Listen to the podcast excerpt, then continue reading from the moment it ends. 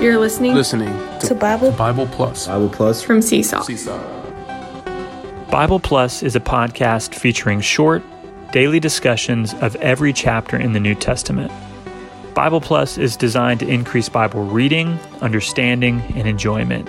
Get more out of the Bible. Hello. Welcome to today's podcast. Today we will be in Matthew 19. As we have fellowship in our previous podcast over the Gospel of Matthew, we have seen that this Gospel is a Gospel on the kingdom and Jesus Christ is our King Savior. Today in this chapter, Matthew 19, I'd like to fellowship three matters that show us certain requirements to live in the reality of the kingdom. These three matters are seen first in uh, verses 3 through 12, in which the Pharisees uh, are tempting the Lord by asking him a question regarding divorce. The second thing is in verses 13 through 15, and that is the matter of being like a little child in the kingdom of the heavens. Third, it's in verses 16 through 22, and we, here we have the account of a young man inquiring the Lord concerning eternal life. Here we'd like to uh, focus in on the Lord's response to his question or his inquiring. Apparently, these three things are not related, but when we get into the depths of these things, we see that all are related to our living in the reality of the kingdom of the heavens. So, on the one hand, we have been redeemed and regenerated to be the children of God. But on the other hand, there are some requirements of the kingdom to live in the reality of the kingdom. So Matthew 19, we have these three accounts to show us the kingdom requirements for our living out the kingdom life in reality. So the first matter I'd like to address here is this matter of the uh, Pharisees coming to ask the Lord uh, this question regarding uh, divorce. In verse 3, it says that the Pharisees came to him, tempting him and saying, Is it lawful for a man to put away his wife for every cause or for any cause? Here in this verse, we see that these Jewish religionists, they came to tempt the Lord with this question regarding man putting away his wife for any cause. But the Lord here used this opportunity to um, unveil himself and his economy. The Lord's word actually exposed the seriousness of divorce and revealed that the cause of divorce is lust. If there is no lust, there actually would not be the problem of divorce. Also in verses 4 through 6, we see that the Lord's word not only recognizes God's creation of man, but also confirms God's ordination of marriage. That is, one man and one woman joined and yoked together as one flesh and inseparable by man.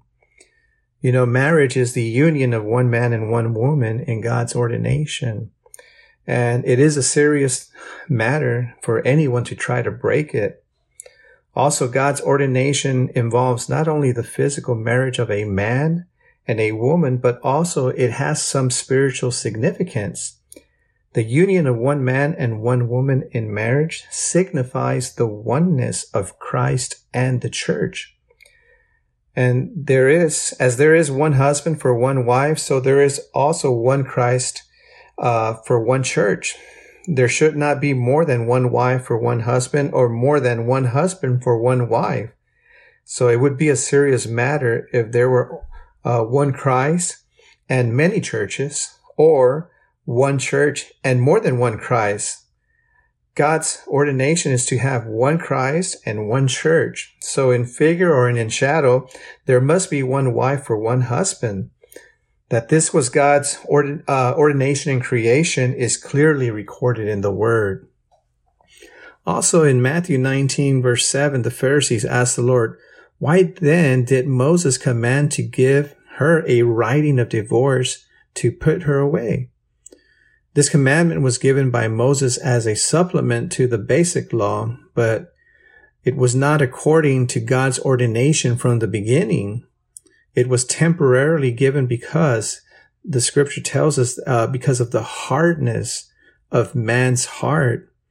The Lord did not argue with the Pharisees, but rather he said in verse 8, Moses, because of your hardness of heart, allowed you to put away your wives. But from the beginning, it has not been so.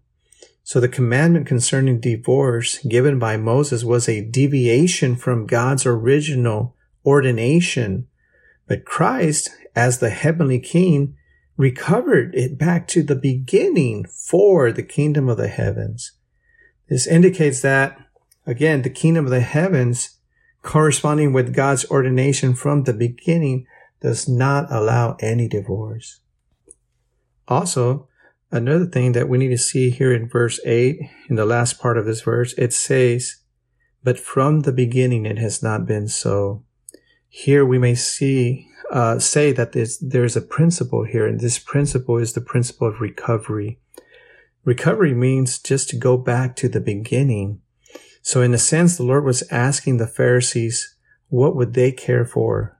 God's ordination or for the hardness of their heart? Every seeker of God should say, O Lord, have mercy upon me that I may care for your original ordination. I do not, I do not want to care for the hardness of my heart. I condemn and reject the hardness of my heart and return to your original ordination. This is what I mean by recovery. We come now to Matthew 19, verses 13 through 15, uh, regarding the second matter, and that is the matter of the little children uh, coming to the Lord. Here the disciples rebuked those who were bringing some little children to the Lord. But in verse 14, the Lord Jesus said, Permit the little children and do not prevent them from coming to me, for of such is the kingdom of the heavens. Then he laid his hands on them.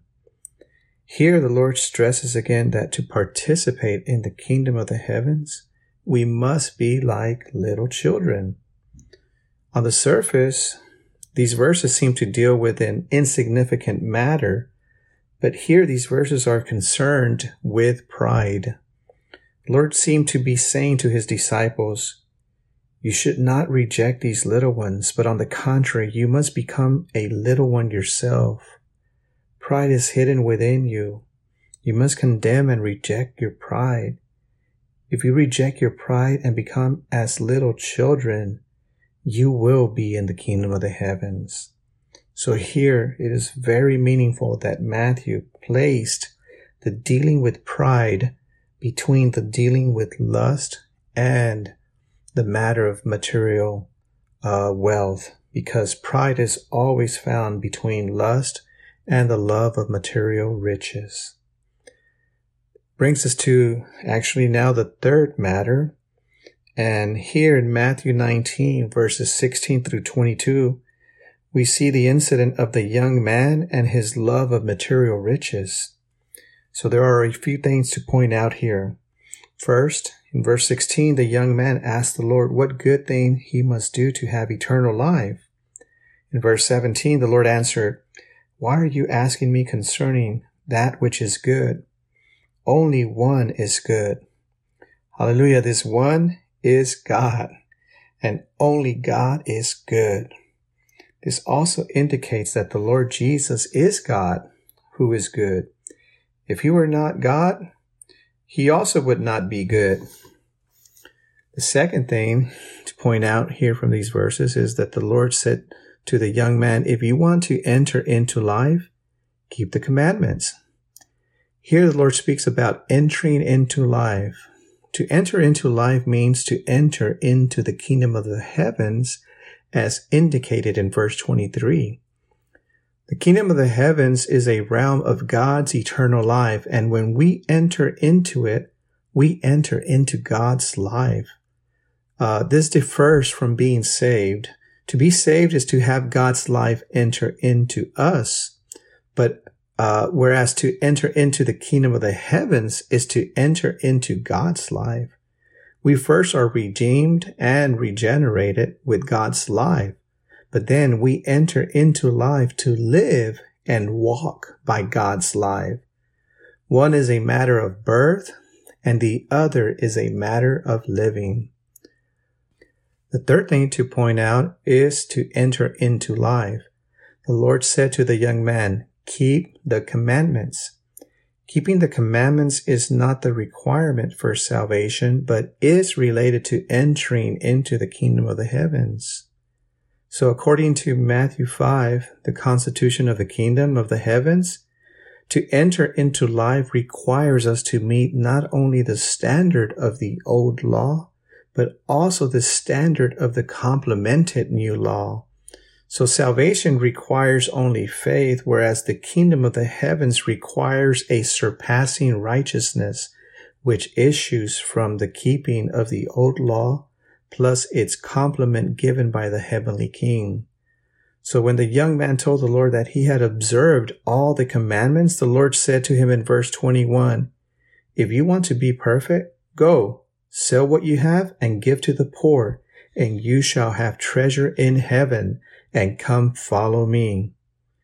Even if the young man had observed the commandments of the old law, as he had claimed, he was still not perfect and up to the standard of the requirement of the complemented law, because he was not willing to sell what he had and lay up treasure in heaven as the constitution of the kingdom required it.